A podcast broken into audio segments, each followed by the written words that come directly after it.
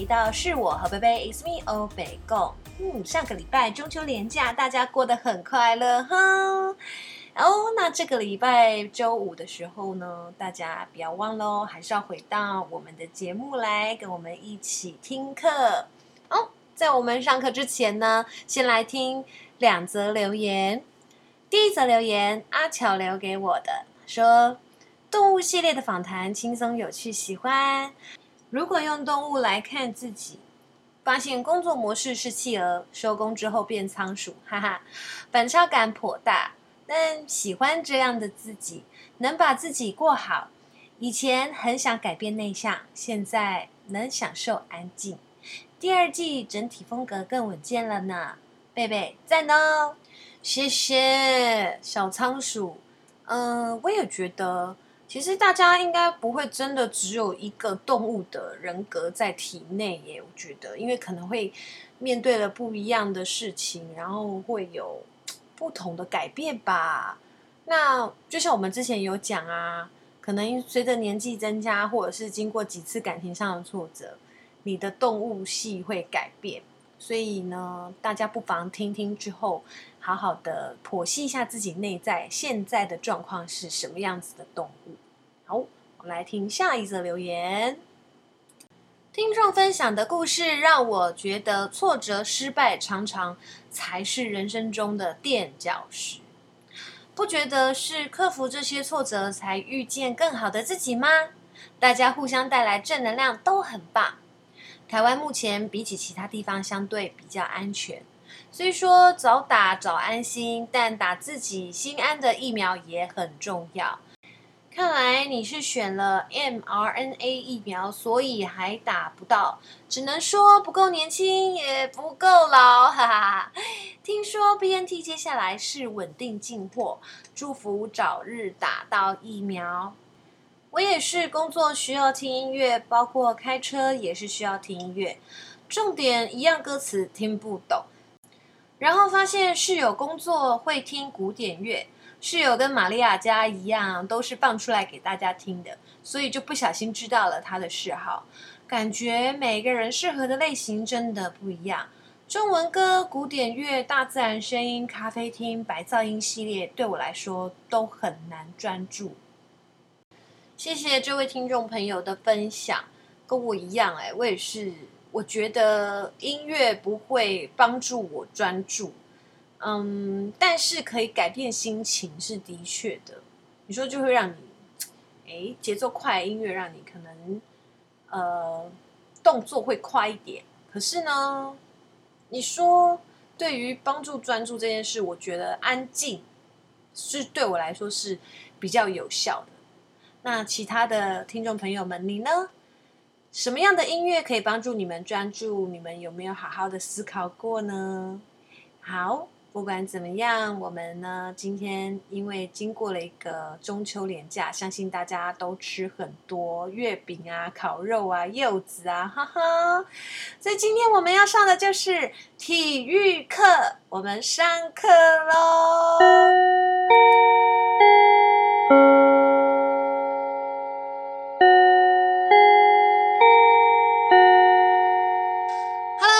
好，欢迎回到是我和贝贝，It's me，欧北共。我们今天要上的是体育课，所以呢，为大家重磅邀请到了一个非常漂亮、非常 pretty，然后哦，那个在空中飞的那个姿势也非常曼妙的阿酸教练。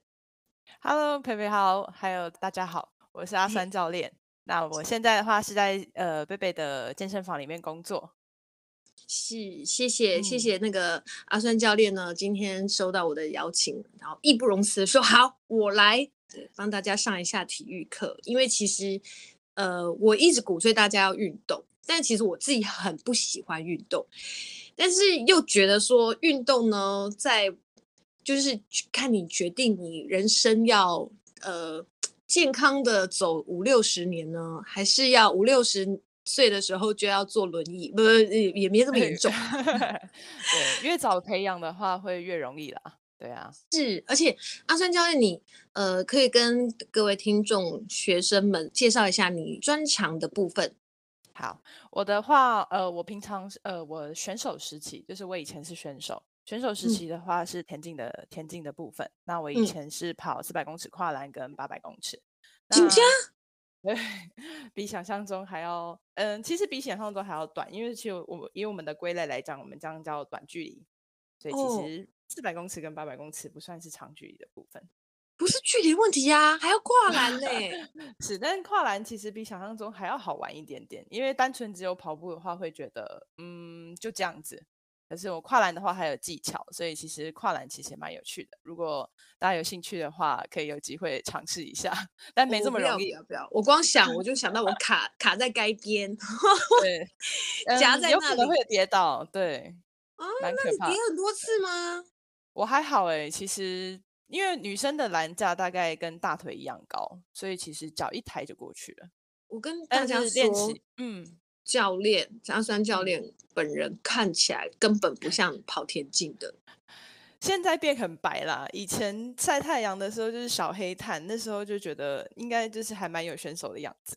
这这也是夸奖哦，我跟你讲，不是不是，因为他的曲线就是可能有些人追求就是我，就是他长得 look like 就是田径选手，可是阿酸教练看起来一点都不是，而且你知道为什么我说他在空中飞吗？因为我看到他的时候，我以为他会介绍他的专长是空中瑜伽，还有那个，诶，对，空中瑜伽就上面摆荡在上面飞，对，对对对，然后我想说，他居然跟我讲一个田径，很傻眼呢，因为因为你知道做瑜伽人，我们都觉得他肌肉线条很修长。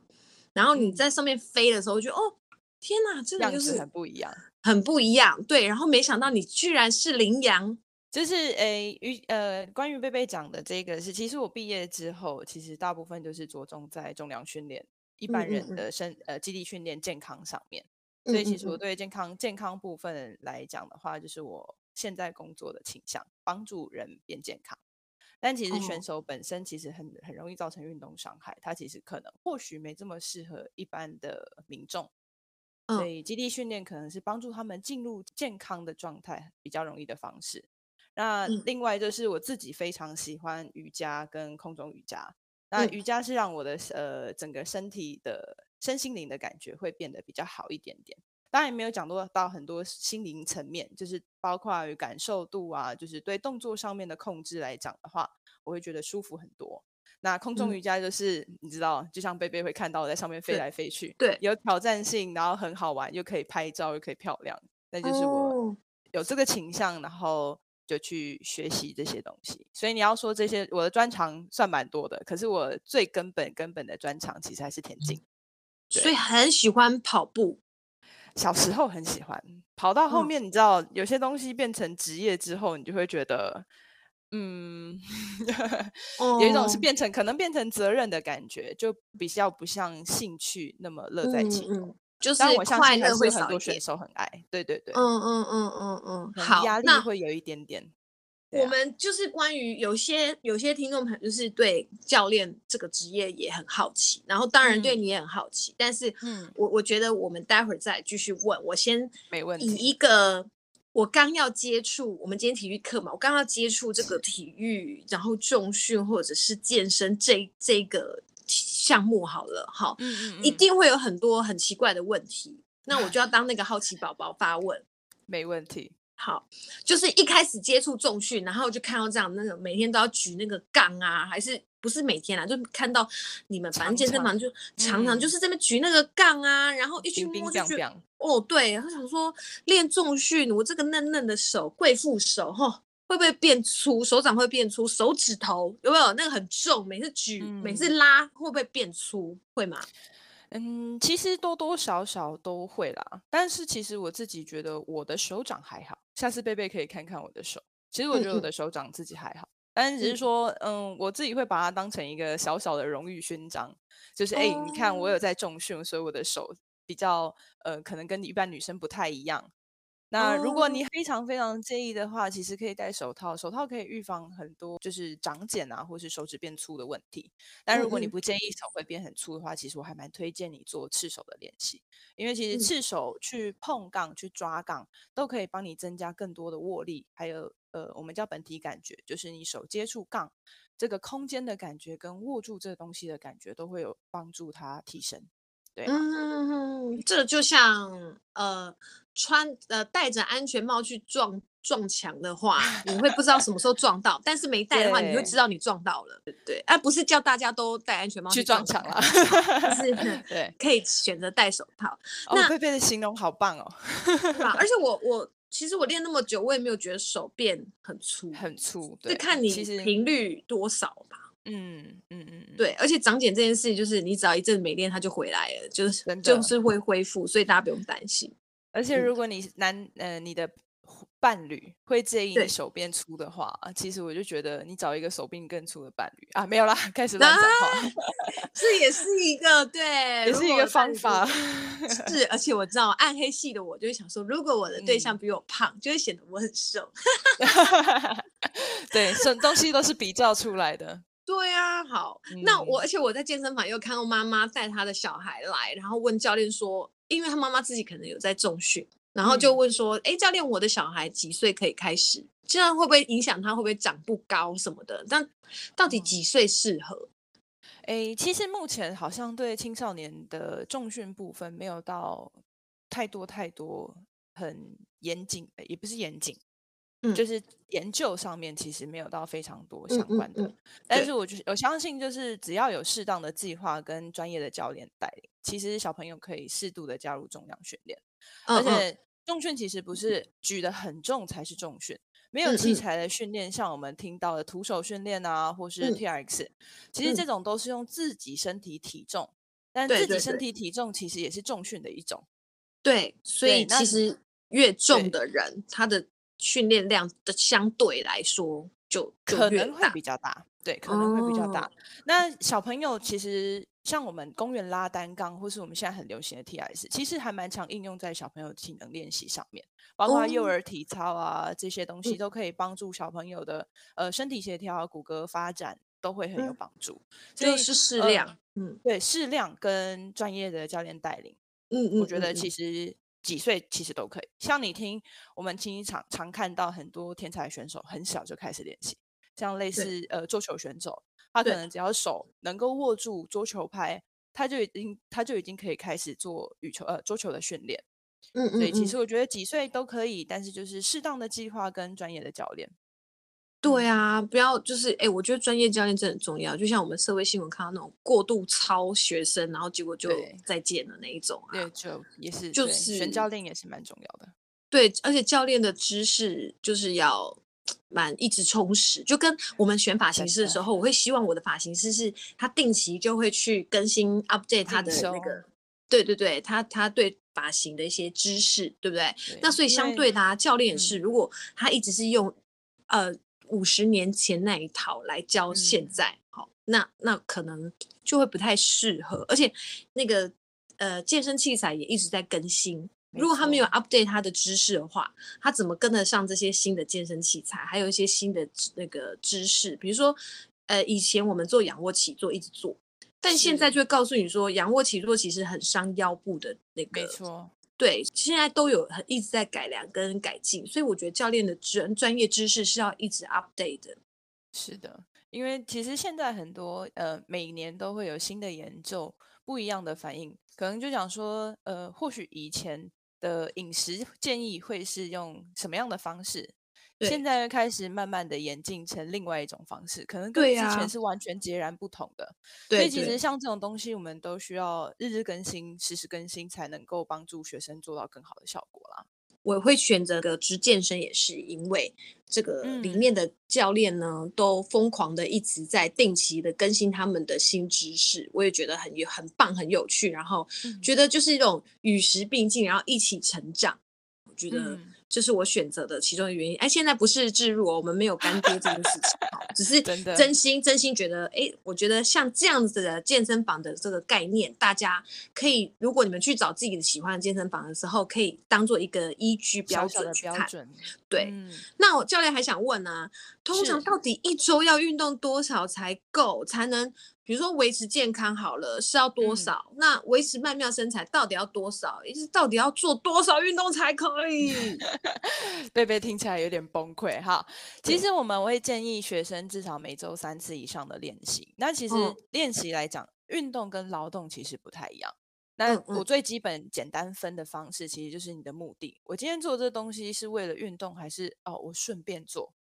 哦，那其实我们在呃练习上面的话来讲的话，其实不只是基地训练，其实有氧训练也是一种训练的方式。嗯嗯，那其实肌力训练其实可以帮助我们提升肌肉量。那其实叫你一个礼拜练习这么多次的原因，一部分是让你身体不要忘记，嗯，复习它。那如果你做有氧的话，可以帮助你累积自己的呃心肺能力，像是骑脚踏车啊、提前走路啊、呃提前一步一站公车下车去走路去公司，快走或慢慢跑之类的方式，它其实可以帮助你呃，因为你知道现在 COVID 呃新冠肺炎的关系，对，那其实新冠肺炎会影响很多肺活量的部分。那其实我们现在提升自己的心肺能力，有帮助于你的身体健康。对，你说维持健康。那其实曼妙身材就是健康生活的副作用，我比较喜欢这样子跟学生讲。哦，就其实你只要生活健康，你的身材自然就会回到一个健康舒服的状态。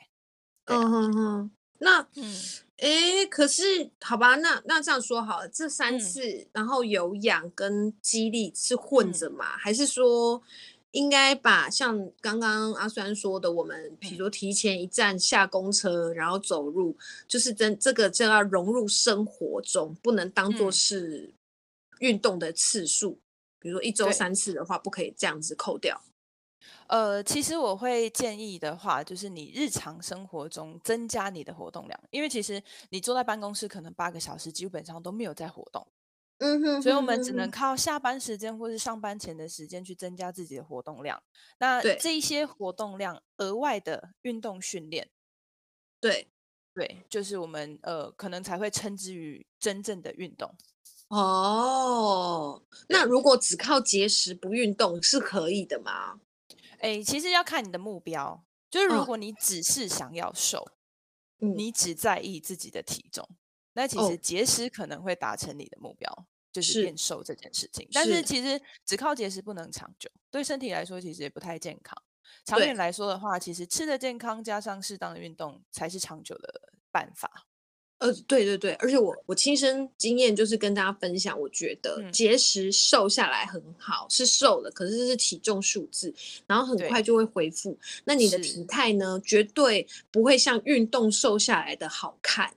穿衣服来说也是对线条，如果你有讲求线条，像我已经这个年纪，我就会觉得，哎，这个屁股如果有的话，可以再装年轻几年。对对对，然后穿衣服也好看，所以我就想说，这个屁股至少要练起来，然后这样对可以。辣妹都一定要这样的啊！我光姐我也是辣妹的边缘，还还手四根手指边缘还握着，嗯。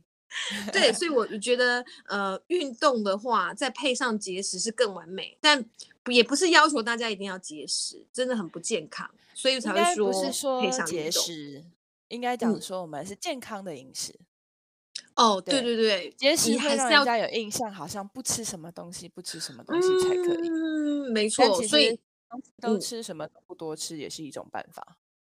对，因为现在营养师也都会跟大家说。就是你，比如说像现在很多市面上说只吃蔬菜啊，然后不吃淀粉，嗯、或者是诶一直吃肉，然后几天吃淀粉，那这样子去分，或是什么一六八那些，全部种种都是要告诉大家不要靠节食。然后呢，在你追求曼妙身材的路上，你的营养都要尽量的去均衡它。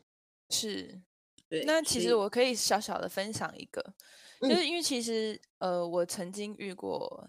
几个学生，就是他们都是靠饮食的部分，呃，嗯、很长一段时间是依靠节食的部分去减重。嗯，那其实多多少少身体上面都有出现一些问题，例如说像，对呃，可能之前很流行，现在说不定也在流行，叫低碳饮食。嗯，碳水吃非常少。那其实碳水是我们生长肌肉一个很很重要的一个的，这叫营养来源。对，那如果女生如果不吃碳、不吃油、不吃碳水、不吃油脂的话，其实会影响女生内分泌非常多。对，内分泌影响下去的话，你之后要再把它调整回来，其实要花非常长的一段时间。对，那女生的嗯内分泌的问题可能会影响到你的经期、你的性格，对这些其实都会有影响到。所以其实，嗯、呃，均衡的饮食真的比较重要。对，而且这样就会影响脾气，所以你另、嗯、就是男男生们，好、哦，嗯，如果你女朋友想要追求曼妙身材，嗯、想要靠节食，我想回爱得他安呢，哈，真的，对。是吧？最好是就是你可以教他们，或是哎循循善诱的跟他们说，你可以均衡饮食，然后呢还是一样可以瘦哦。然后就是教他要一起运动这样子，一起运动比较重要。对，而且我是有看到很多女生就是只靠节食，然后她都不运动。嗯、那我为什么一直讲要运动？就是、嗯、你们现在年轻都觉得没有关系，可是呢，嗯、在年纪大一点之后，你就会发现说，为什么她一跌倒，就骨头裂了，是，好，然后就是容易骨质疏松，就是女生嘛，因为我们每个月月经都会来，就是我们流失的就已经有一定的既定量在那里了。那更何况说你又加上不运动，不是每一个运动，但是运动大部大部分运动都可以增加骨质密度，尤其是重训、重量训练。对对，这是这是有研究的。是主力训练的地方，对于骨质密度增加非常有帮助。我通常会跟学生形容说，我们骨头是被虐体质，对，他越虐待，他就越强壮。对对对，因为他觉得哦，我的那个宿主 宿主，我的那个 body 的人，他快要就是死掉了，他快要怎么样，然后他就开始很 fighting。那我们刚刚说。呃，阿孙教练提到一个主力训练嘛，所以不是说重量训练就一定要举那个杠片或是哑铃，其实你只要比如说用弹力带的啊，TRS，刚刚没有说，还有用我们自己本身重量的啊，这些都是可以叫做是重训的一种主力训练，所以大家不要把它想得很严重。好，那还有，我身为学生又会问说，那我刚开始嘛，可是。就想知道说，是不是一定要上一对一教学才练得好啊？团体课可以吗？没有一对一教学那个学费很贵耶。嗯，呃，通常我会建议初学者的话，最推荐初学者一开始就上一对一，如果预算足够的话，嗯、因为可以少走很多的弯路，嗯、运动路程就可以走得更远。嗯、因为、嗯、呃，如果你绕一大圈，但是结果还是做到同样的东西，那你为什么不一开始就走直线？对对，就是直接找一个人帮你找出你身体的问题，帮你解决身体的问题。对，再进，如果是这样子进入到团体课程，其实会呃，这叫事半功倍。对对，因为他直接帮你处理好，然后你的身体感受也很好，我可以直接进入到比较强力一点的练习。那其实对你来说，进度会比较快，然后对你身体的状态来说会比较好。那团体部分当然也可以，嗯、因为我自己非常喜欢教初学者的团体班，虽然很累，呃，其实不太不太好教，但是对我来说成就感其实很大。嗯哼，对啊。那像我们公司的团体班其实就很小班，尤其现在疫情的关系，我们人数已经缩减到一个班大概就四五个人而已。嗯嗯嗯。虽然不像一对一的克制化，但是其实已经很能够照顾每一个学生。这样很好哎、喜欢小班，嗯、小班四五个人其实跟一对一，呃，当然还是有差，但是就是人数上面来讲的话，师生比，如果你讲说六十分钟的课程，四个人分的话，其实每个人分到的时间也蛮多的。对，而且就是你很容易什么动作，然后不会做，我想说、嗯、啊，到底怎么做啊？一直在偷看别人，然后可能。姿势就算看起来一样，可是你用的肌肉是不对的。然后如果教练能够照顾到，嗯、我会觉得很开心。嗯嗯嗯，所以我觉得小班制是很好的、欸，大家嗯，嗯参考一下。就预算有问题的话，可以试试看精致的小班。嗯，对。然后我觉得如果脸皮厚一点，你就算去那个团体课，你就勇敢发问。老师，手搭肩膀是哪一只手？搭别人肩膀还是搭我自己的肩膀？就是勇敢问，真的。对我最喜欢有问题的学生，没有问题的学生我都会给他给他，就不知道他到底知不知道。对，就大不了就是下次老师不让你上他的课这样。不会啦。然后还有个问题就是呀、啊，教练是不是说数学不好啊？然后每次算数说，哎、嗯，来做十五下，然后永远都在数五，然后如果已经数到九了，他还在五、欸，哎。这个不好说，但是是我的话，对啊，我数学不是很好，开玩笑的，是不是故意的？是不是故意要整学生？呃，我自己的问题是，其实我在帮学生数次数之间，我会去观察学生的动作，呃，嗯、正面不够嘛，可能还会跑到侧面，那中间在数数中间还会穿插一些动作的指导，就说哎哎背再往下沉一点点，然后手再放松一点点，回来的时候我就会忘记自己数到哪里，所以可能会往前数或是往后数。呃，一。二，来背背肩膀放轻松，好，五、哦、六，好，来手放轻松一点，九十，就这样子跳过去了。所以 有时候是不小心的。有时候不小心的，但有时候也是一种策略，就是觉得哎，贝贝其实还有力气，好像可以再来一下，我就九九九开始一直数九，一直九不停。哎、嗯，教练，真的真的是九不停，对哦，原来是这样子，嗯、好吧，这是一种策略，为了为了让你做更多下，教练总是把话包的很美哦，很然后 包着糖衣的巧克力这样子，然后看你要不要吃下去。那又有一个问题，嗯、可能很大家也会问说，请问你们教练是不是都只是想赚钱啊，就会随便教，然后一直看不到进步这样子？哦，看不到进步的话，就是你要跟教练讨论。但其实，呃，教练是我们的职业，教学当然是为了赚钱糊口。但是有良心有料的教练是不会随便教的，这样对不起我们自己的专业。嗯嗯对啊，而且学生们练得越好，我们的名声就越好。对，有更多的学生来找我们运动。那以长远来看的话，这个效益教的好，教不是随便教，认真教才对我们来说效益会更好。嗯嗯嗯嗯嗯。但但刚刚说啦，就是 就是会有这疑惑，就是可能会觉得教练有时候有一些 knowledge，我们上刚刚虽然说要定时更新啦，可是有些教练就会比较怠惰，就。他或者是他更新的速度没有那么快之类的，嗯、那可能他在教我这个动作的时候，就觉得哎，他教的跟另外一个教练跟我讲的不一样，不太一样。对，那到底怎么样可以选择适合自己的教练？嗯，像刚刚贝贝说的说，说呃，这个教练跟那个教练教的不一样。那其实我们自己在教学的话，其实也有也有很多不同的理论跟不同的派别。对，那单看教练怎么样应用在学生身上，或者是学生怎么想，因为我们怎么选择适合的教练，就是视你的目标而定。像我的专长刚刚说的就是田径，嗯，那我就比较了解跑步选手的训练模式。那什么样的重量训练可以帮助提升？假设我的学生想要跑步变快，然后怎么样提升他的运动表现，让他跑得更快？那跑步的学生可能就会优先选择我。那每一个教练有不同的专长啊，运动目标跟运动的经验，还有背景，像这些东西越符合学生的需求，对，我们对你们来说的设计可能就会越适合你们。所以选择大家的证照都写的差不多啊，嗯、那而且你们那些证照我们其实看不懂哎、欸，我们会不知道什么 AFA 啊，还是什么什么 ACE 啊，那些我们是不知道有什么差别的。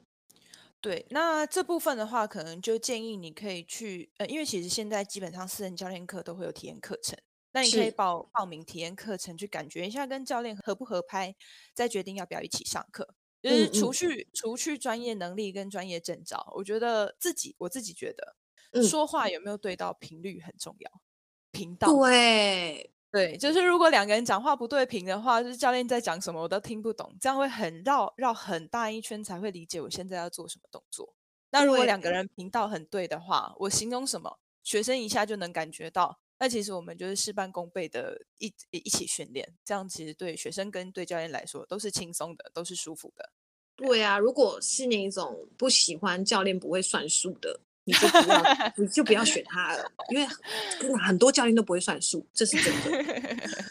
对啊，照你这样讲的话，那教练是不是要很会聊天啊？哎，我跟你讲，我曾经就是去健身房啊，就会看到教练一直在跟对方讲话，可能是休息时间，然后一直在聊生活或什么，就是。嗯，大概我已经做完一个一组动作了，他们还站在那，我想是不是应该躺下了，还是应该拿什么东西起 来？拿杯茶在旁边。OK，哦，你是说还要继续动这样子？对对对对，就想他们是来聊天还是来运动的？这样，就是教练是不是很会聊天呐、啊？一堂课就这样过去嘞、欸。我我是我自己是蛮搞威的啦，但是通常我会拿捏好时间，嗯、就是例如说组间的休息，我们组间可能预计休息一分钟。那在这一分钟里面，你就会跟学生聊天。嗯、那其实这个聊天的对话，虽然说你看起来像在日家常，但其实，在从对我们聊天的对话里面，我们会培养跟学生互相的信任。哦、那我跟他建立信任之后，他其实更能够呃，我们两个互相了解自己的呃各自的生活作息啊跟近况。那培养这样子的信任的话，对于我们上课的状态来说会比较好，因为我知道他的生活的作息跟最近的状态。例如说，学生最近换工作非常忙，我也知道他可能没有没有时间吃饭，那我就会呃稍微照照顾他，建议他可以记得准时吃饭啊，或者是多摄取一些什么样的营养素。那像这样子去推测学生的近况，嗯、他的精神状况跟身体的状况，那我就可以调整。事实的今天要超一点还是不超一点？这样子。对对对，因为其实有时候身体太累，你在他或许不觉得他的身体累，但他精神累，他会没有办法做好今天的训练。那我就今天的训练可能就会比较简单一点，或是今天偏放松，或是今天做一些比较无脑的练习，比较不需要思考的练习。哦哎、欸，我跟你讲，而且这样聊着聊着啊，都有些人就会聊到心坎里，耶，把自己就是存折里面有多少钱啊，好都讲出 来，或者是说今天跟男朋友女朋友吵架了，然后后来就会跟教练发展出另外一段特别的关系，这样子，特别的关系就是好朋友的关系。教练通常要自己拿捏好这个尺寸吧？对对，一定分寸分寸，嗯，要吧。我我自己的话，因为为了避免你说什么发展一些比较不适当的关系，所以通常我都只有教女生。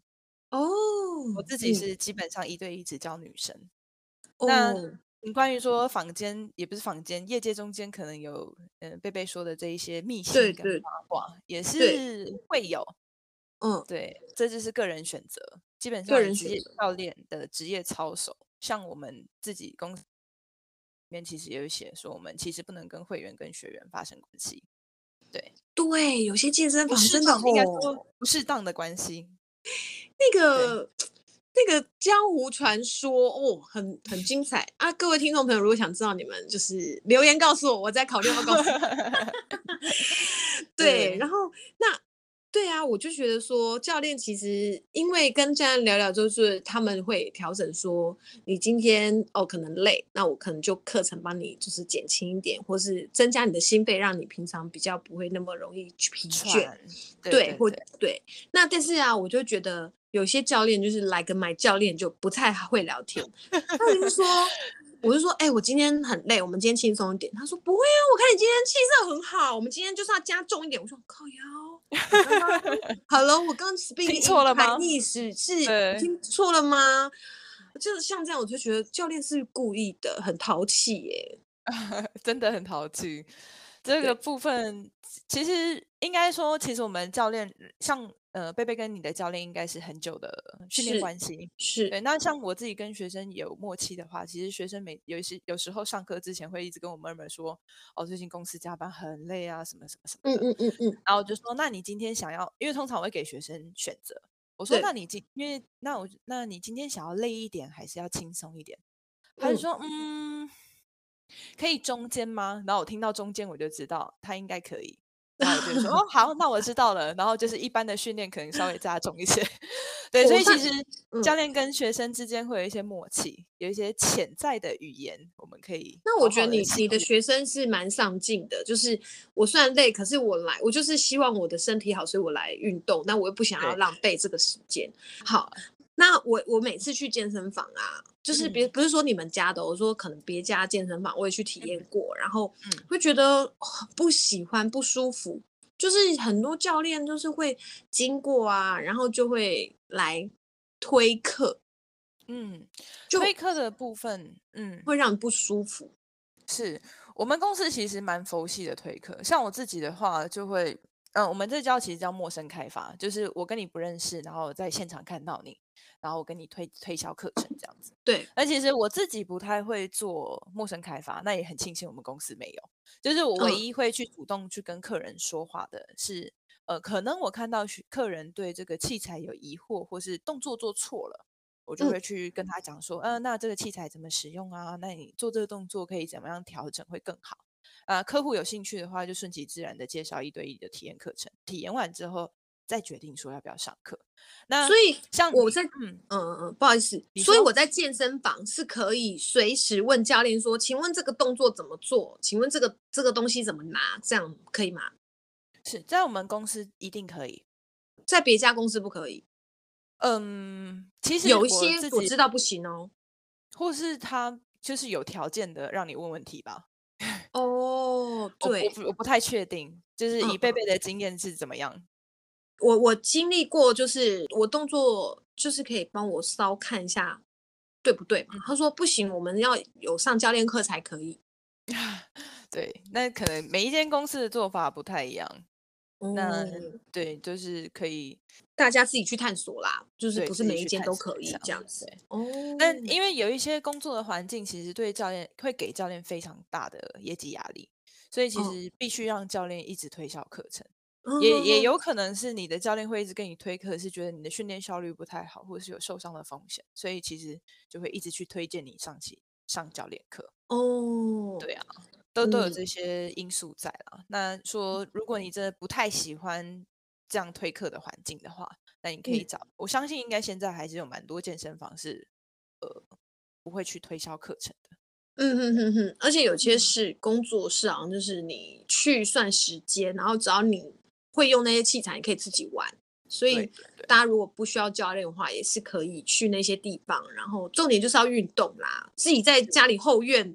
或后院后山，或是河堤 去走个两三圈也，也也是运动啊，对不对？好，那我们现在我学员问题呢，好奇宝宝问题问完了，我现在再来就是对于酸酸教练的好奇部分。是，好，请问为什么要叫阿酸？哦，这是一个题目。哦、阿酸，哎、欸，因为我本名本名叫周敬轩，轩的台语，我想说发音叫酸。然后又很符合我的工作性质，例如说，呃，学生问我说我怎么叫阿酸，我说你练习完之后，明天你就知道了为什么我叫阿酸，就会想到。哦，你很幽默哎！我 刚坐下椅子，你要跟我说你本名有个酸字，嗯、没有没有没有，就是你一坐椅子之后，你可能就会喊我的名字哦，酸这样子。哦，你很幽默哎！哦，记忆力这样比较好记忆啦，对啊。哎轩的台语是酸哦，好像有叫 hen，叫 hen 还是酸，哦、其实我不太知道。反正我就开心取取一个谐音，叫周静酸这样子。这样突然一问，我也不知道怎么讲。好，没关系。好，哎，还是我们问一下观众朋友，轩的台语怎么念？对啊，轩的台语到底怎么念啊？轩酸酸轩酸酸。啊！不，大家在留言告诉我。那疫情期间呢、啊？这这就是防疫前，尤其前两个月，大家都不能出门，嗯、然后也不能上健身房。是现在是微解封的一些条件可以上健身房。嗯、那你教练们怎么办啊？你怎么办？你你吃了多少土？我我我靠老公没有啦，开玩笑。Oh, oh. 就是 我财务规划，就是基本上就是财务规划。应该说疫情之前其实本身有一些储蓄。所以在这段时间初期没有到很焦虑，对，但后来想说啊，不要那么焦躁好了，就是所以这段时间我们就是努力的进修跟持续的关心学生，因为其实不不是只有进健身房才可以运动，其实在家里面只要有一张垫子就可以运动，所以我也还蛮庆幸自己有发展瑜伽这个专长，有一个垫子的空间就可以做到很好的训练。嗯哼哼哼，对啊，那像现在前两个月大家都不进健身房啊，我们公司在这一段慢下来的时间，其实也对教练做很多安排。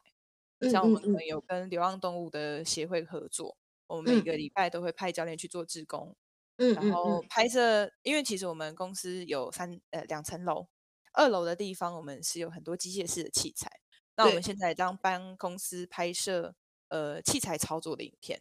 可以在现场的时候直接点选看一下怎么样操作。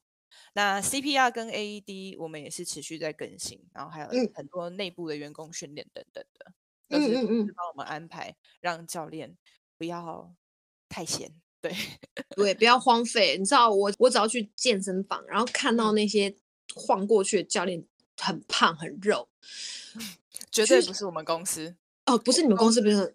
都很巨，对，而且那个胖肉不是在手臂或上，它就是在肚子上。我就想说，哇，嗯，你凭什么？就是一种没有说服力哦。是，这就是教练自己的自我管理啊。其实，嗯，要说健身产业不在意身材外表是不太可能的。其实我们还蛮，就包括我们第一次见面的印象好不好？对，对，身材就像是我们教练自己的名片。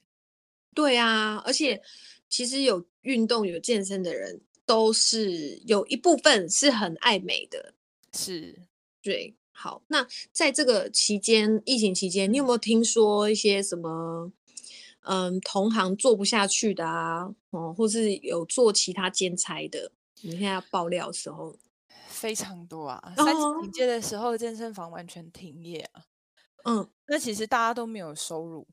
对，那健身房跟工作室其实就陆陆续续听到，其实还倒闭蛮多间的。嗯嗯嗯，我没我我自己，因为我自己以前是自由教练，就是我们是到处跑课程的教练，所以我有加一些群组，就常常看到那些群组上面老师们哀鸿遍野，就说领不到补助啊，或是自己已经在兼兼差跑外送啊，转行做防重业务等等，嗯、这些很多，真的很多。嗯嗯嗯嗯，那在后面就是我知道你们有开这个线上课了吗？嗯，那学员应该也不是很多，嗯、你会怎么调整自己的心态？我自己的话，疫情来临，我们其实最担心的应该就是财务状况，收入锐减，嗯、但是支出一样，心情上难免会感觉到焦虑。嗯，那其实就是我刚刚有说到，就是一开始警戒的时候，其实我一直在思考自己要不要去跑外送，但其实坐下来确认自己的财务状况之后，其实好像没有那么中那么紧迫。嗯嗯，嗯就。开始慢静下心来，坐在桌子前面，好好的规划一下未来的财务分配。嗯哼哼哼，那就是结缘，这这部分就是结缘之后试着开流。那因为其实我有经营自己的社群媒体，所以以前交好的广告厂商就 pass 一个工作给我。那这个工作我也开始尝试之前想了很久的剪辑影片。所以这段时间也因为你要人开始动起来之后，就比较不会焦虑。我这边讲，我个人自己自己的个人特质应该是就是静不下来吧。而且你很正向，然后很理智的理智乐观。对，那就是因为也开始尝试新的东西，所以其实每天还是有自己的进度在，就会觉得其实还蛮满足的。嗯哼哼哼。啊、那你当初当初你是选手啊？为什么想要转当健身教练？哎，我一开始就是自己非常喜欢。运活动运动，嗯，不不是只喜欢跑步，跑步是因为呃，因为其实我以前功课不算太好，可能中等偏下。嗯、那跑步又会让我有成就感，因为我跑步可以跑赢，嗯、比如说校庆运动会的时候跑到前三名，我就觉得哦，我很有成就感，很开心这样子。嗯、哼哼哼就是因为这样子，所以我就进入小队。那一路依靠这个运动成绩升学，嗯、大学的时候就读本科系，那跑到大学毕业。那其实我大学期间有修呃教育学程，其实我原本是想要当体育老师，就跟贝贝的体育课一样，我原本是想要进学校做中学，就是国中国国中高中的老师。但因为实习，因为其实我那一段时间，我们那个时期是先修完教育学程，实习之后再考教教师证。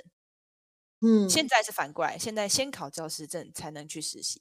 嗯，那我就觉得还好，我先实习，因为实习之后，其实我觉得自己好像。没那么适合学校的环境哦，但是我还是非常喜欢运动，非常喜欢的教学，所以就选择当健身教练。而且，那每一个人都可以当教练吗？嗯，我觉得只要愿意花钱、花心思学习专业技能，任何人都可以当教练。可是，那那你们教练圈在健身房里面有没有什么禁忌？禁忌，like 一定要穿红内裤才能教课，还是说自己不能练太多，还是抢学员这些，就是有没有什么禁忌？应该说，我们一般基本的职场伦理都跟 office 一样，嗯、一模一样。就像抢资源啊、抢业绩啊、上班摸鱼、很会避事这种事情，都其实不太可取。是。但像贝贝刚刚最后讲的说抢学员，其实抢学员这件事情，可能对我们来讲。会比较禁忌一些，哦，对对啊，这就跟抢业绩一样啊，对对对对。那你有没有遇过最烂的招抢学员的？我自己没有哎、欸，其实我工作的地方都蛮 peace 的，嗯、所以我觉得我很感谢我的工作运很好。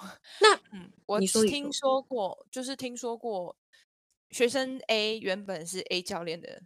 对，呃，A A 教练原本有 A 学生，然后 B 教练去找 A 学生谈，说要给他什么额外的东西，然后把他带走，这样子。有这样子的，对对，但是其实这样子其实就不是很好啦。非常不好吧？非常不好，对，但都不是都是传闻、都市传说。Oh, OK OK，那那那你你考到教练证的那一刻，你感觉如何？感觉很开心啊，终于可以有照上路了，可以有照开始自己的教练。教课很难呢，对，你第一次教完怎么样？嗯嗯，就是兴奋感过之后，就会觉得有点茫然。那我第一次的教练课的话，其实是别的教练的学生，他没办法接了，才让我接。哦，那、哦、其实我们第一次上课，我预计帮他做了很多很多事情，但实际上大概只做了一半不到。啊、就是理想跟现实是不同的。真的假的？对，不过第一次上课的体验还不错。就目前我第一次上课的学生，到现在还跟我上课，六年。哎对，那我一路从他爸妈再交到他朋友，嗯、对、啊哦，所以其实学生都是贵人，而且也很有成就感吧，也是另类的成就感。哦我觉得解锁别人的骂爸妈对我来说是一个很大的肯定。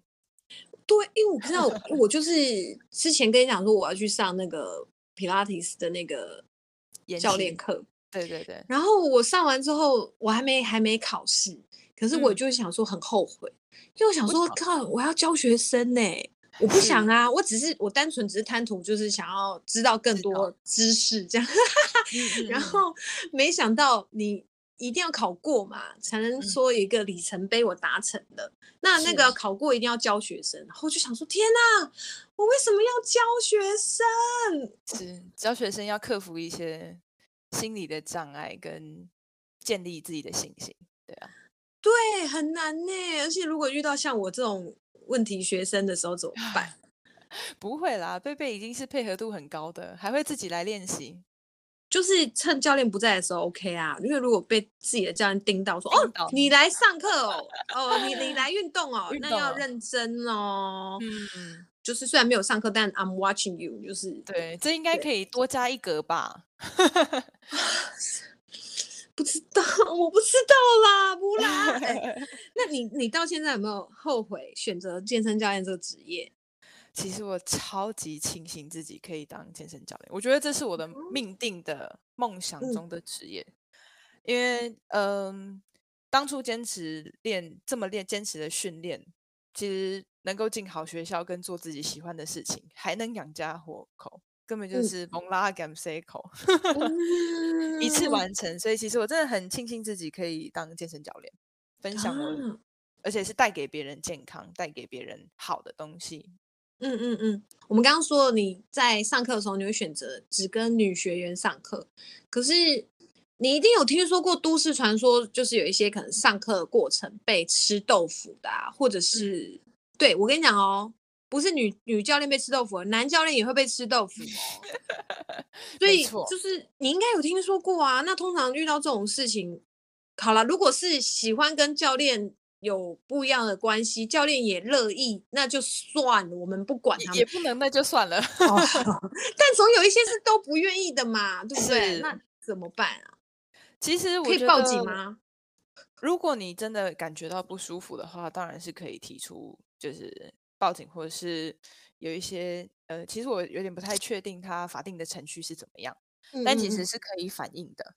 哦吼吼吼吼，对，那呃，其实以我们训练来讲的话，其实我们教练的培训基本上就是我自己修研习的课程，他是有说我们基本上是不跟学生有任何碰触、肢体碰触，我们可能会隔着笔或是隔着棍子去给学生一些引导跟一些指导。嗯哼哼，那即便我自己是女生，我对我只教女生的话，我在课程之前我会问她说：“哦，我等一下课程可能有一些肢体上的碰触，那如果你真的非常不喜欢的话，你现在可以跟我说，我可以嗯嗯呃避尽量呃也不是说尽量避免，我就是完全避免。那如果你觉得还 OK 的话，我们会有一些适时的碰触。那其实我自己有时候呃在感让学生感觉到发力，学生怎么样发力都不知道我要哪里出力，我甚至会让学生用手背去贴着我的。呃，该部位要出力的地方，例如说背部，嗯嗯、请他轻轻的用手背触碰一下，然后感觉一下我出力的感觉，那看看对他的教学，他他的训练上面会不会有帮助？嗯嗯嗯嗯。所以说，像吃豆腐的部分，就是你不会觉得不舒服，我不会觉得不舒服，就照理说不会构成性骚扰的问题。嗯，的确，嗯，好哦。那什么样的学生你觉得是天使学生？我觉得每一个学生，每个愿意跟我学习的学生都是天使学生，都是。你真的太正面了啦，少在那边哦。我这边好啦好啦，散。嗯，像像你一样愿意自主运动、自主练习，然后建立健康的生活习惯，然后喜欢上运动，去推荐更多人运动。其实我就觉得真的是天使中的天使。嗯，因为我觉得学员呐、啊，我相信，至少我相信，我也不知道是不是，但是我相信学员他有进步，然后他状况有改善，对教练来说也是成就感，非常。对。我我我建议推呃，我可以讲一下，就是我教学生很有成就感的几件事，我印象很深刻。嗯、我曾经有一个学生，他永远都只穿黑衣服跟黑裤子，哦，永远都包得紧紧的。对。然后他跟我上了蛮长一段时间教练课之后，他开始比较有自信。他有一天穿了粉红色的外套，然后我就说：“哇，今天穿的不一样哦。”他说：“对啊，我觉得。”就是比较有自信，他就买了比较多就是 colorful 的衣服。你确定不是因为他之前可能是色盲，然后跟你上课之后有改 善他这件事情？我让他人生变彩色的。对对对，看得到。对，像类似这种事情，学生跟我分享，其实我就觉得对教练来说真的是，所以我也是成就感。对。那你会怕学生问你什么奇怪的问题吗？奇怪的问题哦，其实我的学生都还蛮天使，是还好。但是其实就是你知道，其实最怕人家就是问我收入，其实我觉得有点尴尬哦。对，那因为其实现在大家都是年纪的，大家的这个社会环境，大家都还蛮礼貌的，所以不太会去问这个问题啊。那如果真的问这个问题，嗯、我也都会打哈哈过去啊。那你最怕遇到什么样的学生？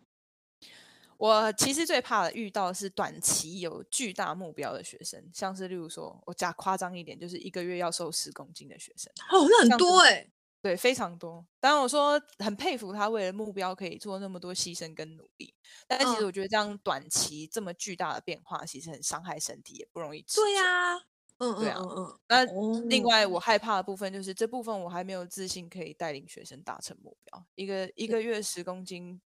那个手段要很激烈，你压力也很大吧？对，怕学生出身身体出状出状况啊。哦，对对对对对，好，那就是真的，除非有什么必要性，那不然，对，比如说你说你哦，我那个要参加前男友的婚礼，我说前男友你干嘛还去？好，那就算你要去，你又不是你又不是新娘，没有啦，开玩笑的。对呀、啊，然后你也不 是现在才知道，你早就知道的话，你赶快其实提早动起来，对不对？对是，不然就不要去参加，是真的。真的。那我们就是也问的差不多了之后，当刚刚一直跟大家讲直健身，直健身，但我相信很多人也不知道我们直健身到底在哪哪里。我们直健身在一个很神秘的地方，你可以跟大家介绍一下。神秘的地方，好，直健身是直健身是植物的植，所以你搜寻的话可以打职健身，因为我们有很多植物，真的很多。对，很有很有趣的是，昨天有客人在我们门口拍照，他说以为我们是卖植物的，不，我们是健身房。对，我们的位置在台北车站附近，大概在中山区。那环境的地方是比较隐秘的巷弄之间，空间比较舒服跟清爽。我们有精致人少的团体课程，一对一客制化的专业私人教练课。对，那贝贝的教练是史丹，就是我们刚刚说算术很差、逻辑很差。对对对，都说他坏话。对对对，史丹是我们职健身的负责人，也是我们培训教练的教官。所以其实我们职健身的教练是有国际教官认证，品质保证。嗯、那不管你是自己来运动，或是想要接受培训成为教练，职健身都可以满足你的需求。对，对，目前我们有搭配五倍券的特别方案，所以无论你是训练上的问题，或是询问课程、预约体验。都欢迎私讯直健身的 Facebook、IG 或者是官方 Line。如果你是专业教练，想知道更多相关研习资讯，你也可以在以上的平台搜寻关注相体学院。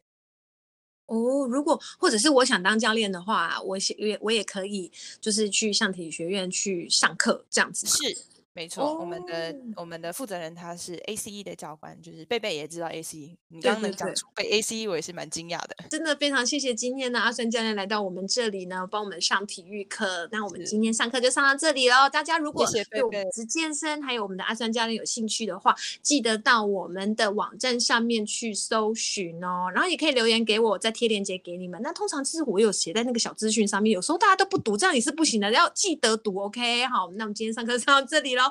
我们下课喽！好，谢谢贝贝，谢谢大家。